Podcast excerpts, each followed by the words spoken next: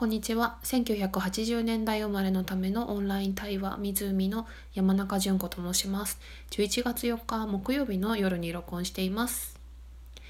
今日はですね、まあ、こういう悩みを今持っている人が聞いてくださってるかわからないけども、結婚したいのに結婚ができない、結婚がやってこないっていう話をしてみたいと思います。えっ、と、このテーマについては過去にも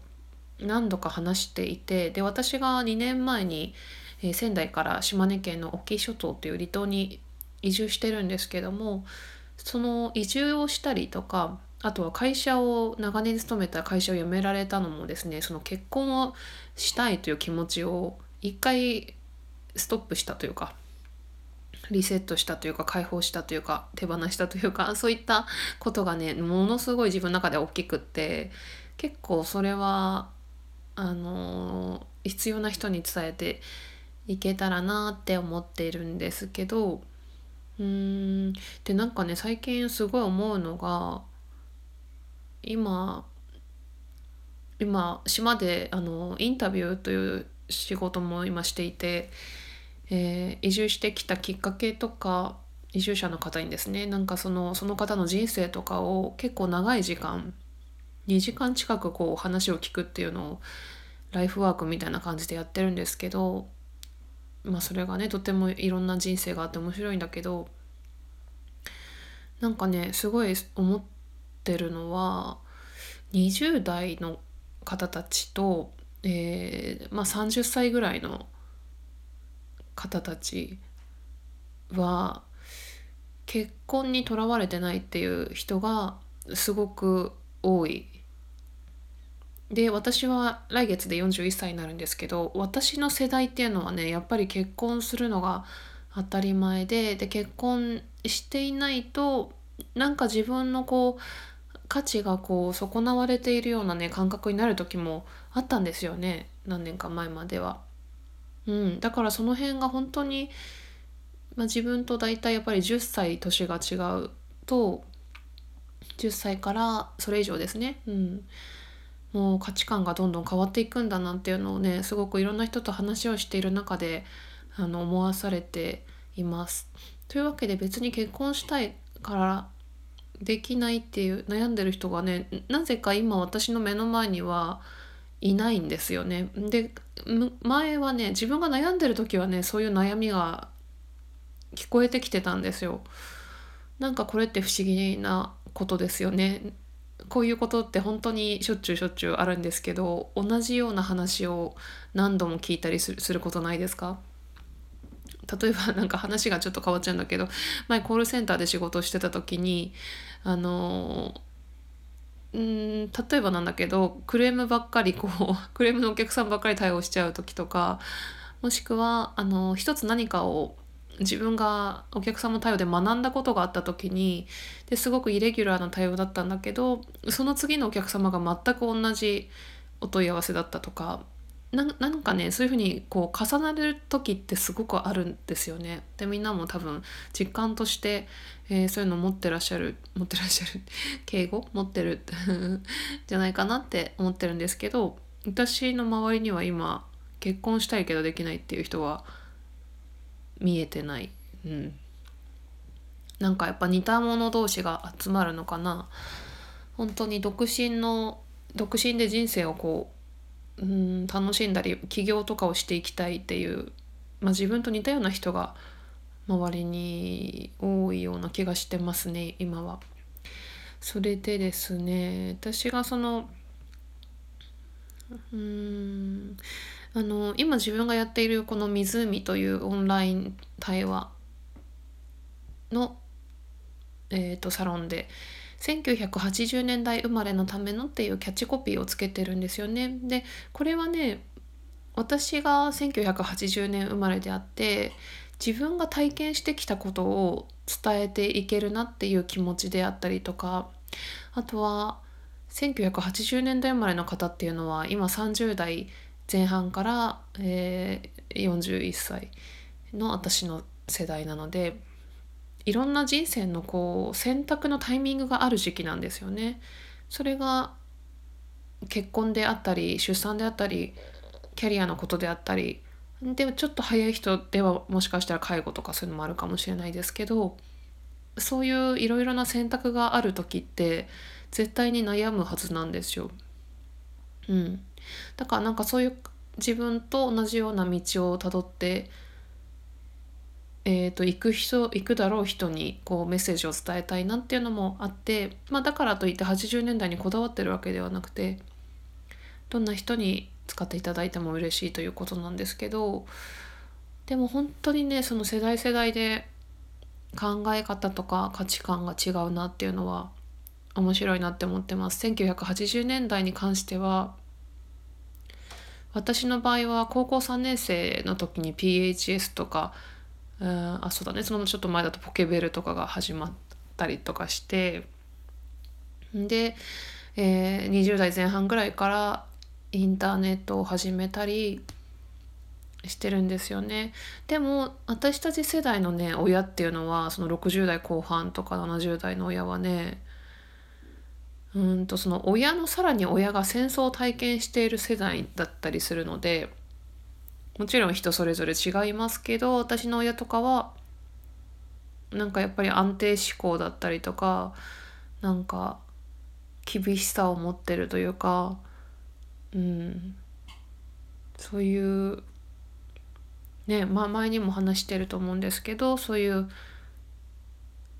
なんか私はその公務員になるっていう道を一番最初大人になってから一番最初に親が敷いた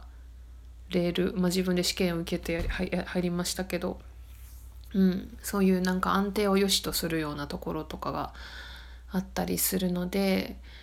うんなんかやっぱりそういう世代が違う親に育てられるとその親の価値観を必ず引き継いでいくわけで、ね、その1980年代生まれについては、えー、そういう携帯とかインターネットとかあとは SNS とかも大人になってから親しみ始めて当たり前のように使っているけれどもそういう昭和の価値観も残っている世代っていう風に解釈をしてるんですよね。それって結構悩みやすいんじゃないかなって、ね、もちろんその世代世代でいろんな悩みがあるんだろうなって、えー、感じています。でそれで何の話かっていうとですね それでそのもしもその結婚をしたいけど結婚がなかなかタイミングがやってこなくてで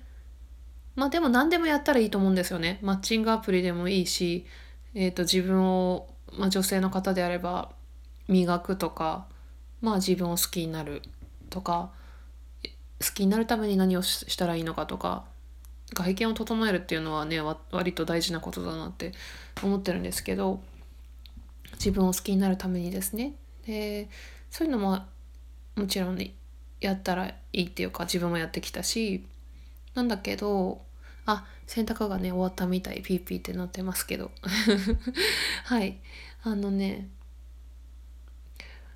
私が結婚しないかもしれないとか結婚という選択がないかもしれないでも生きていかなきゃいけないというかね。そういうことを本当に理解して腑に落ちたのは前に話をしたインテグレートヒーリングという、えー、まあ、セラピーのようなものを受けた時がきっかけではあってで一人が好きだねって言われたっていうのがきっかけなんだけど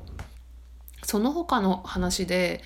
一番自分がね、うん、いっぱいあるんですけど腑に落ちてることは。いっぱいあるんですけどこの考え方結構いいなっていうのがあってすいませんね話がこうまどろっこしくて申し訳ないんですけど これを言いたいんですよ。あの結婚を望んでいるけども結婚がやってこなくてそのことで落ち込んでる人自分に価値がないと思ってしまったりとか将来に不安を感じたりずっと孤独なんじゃないかと思ったりしてる人で、えー、ある程度努力というかねそういう活動はしてしたらいいと思うんだけどもしかしてないかもしれないなっていうないかもしれないなっていう感じの人に伝えたいことがあります。えっと、それはですね、これです。えっとね、人は、えー、生まれてきてる意味っていろいろあるんですけど、成長するために生まれる。うん。これは自然の法則であって、えー、植物命あるものは全て成長するんですよね。赤ちゃんが大人になっていくのもそうですし、えー、種をまけば水をかければ芽が出てその芽が大きくなって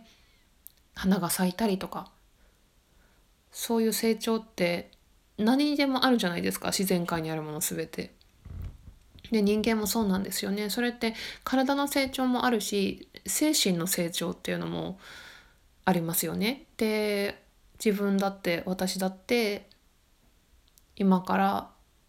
半年前と比べてもねなんか何らかの成長はやっぱりしてるなって思いますし10年前と比べたらもちろん考え方が違ったりとかなんか大人になったなっていうねそういう成長ってあるじゃないですか。でその人はその成長するために生まれる成長するために生まれるっていうか成長するという命あるものは成長するというね考えがあった時に例えばなんですけど仕事における転職であったりとか何かこ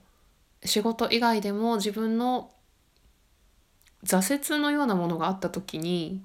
そういう大きな挫折やもしくは、えー、やりがいのある仕事でもいいんですけどもそういった時って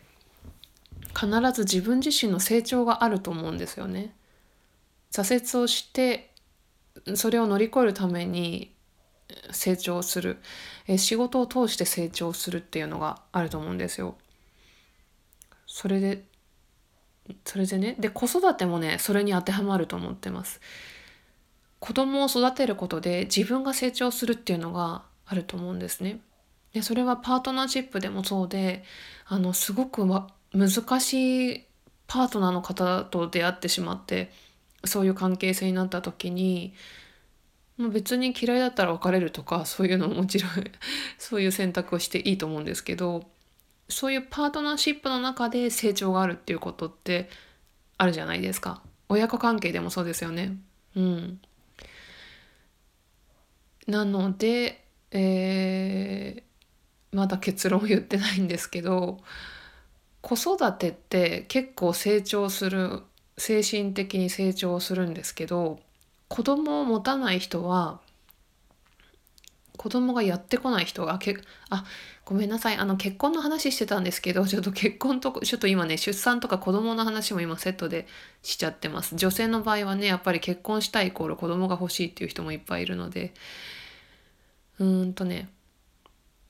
あれ うんとですねこれこれなんです、えー、結婚をしない人は子育て以外で成長する、うん、するべきというか成長できる成長する何かものがあります人生の中に。言ってる意味わかりますか？すごいまどろっこしい言い方しちゃったんだけど。だから子育てをしてない人は例えばパートナーシップの中ですごく大きな成長してたり仕事の中で成長してたりもしくは子育てをして成長する方と同じレベルの成長をすでにもう遂げているっていうことがあるんですよね。あるんですよねっていうかこういう話を聞いたことがあるっていう。話なんです私が。でそれが結構自分で腑に落ちてる。うん。子育てをしなくても他の分野で成長する必要があったりすでに成長してたりだからやるべきことが他にあるっていうことですよね。なんかそんな風に思うとねちょっとね楽になるっていうところはあります。その結婚、うん、出産にこだわらない結婚出産にこだわらなくなる。私の場合はまさにそれは仕事だと思ってるんですよね。仕事であったりあとは親からの自立であったり、えー、そういったことがすごく自分の成長につながっていて子育てをするぐらいの成長があったんだろうなって思ってるんですよ。うん、というわけでなんかまどろっこしくなっちゃったんですけど結婚出産をしていないあらそれが人生の中にやってこない人はそれ以外の場所で成長を遂げていたり成長するべき、えー、事柄が待ってますという感じ。それが自分の使命であったり生きるテーマであったりするんだろうなっていうふうに私は理解しています。はい。伝わったら嬉しいんですけど。はい。じゃあ洗濯を干そうと思います。聞いてくださってありがとうございました。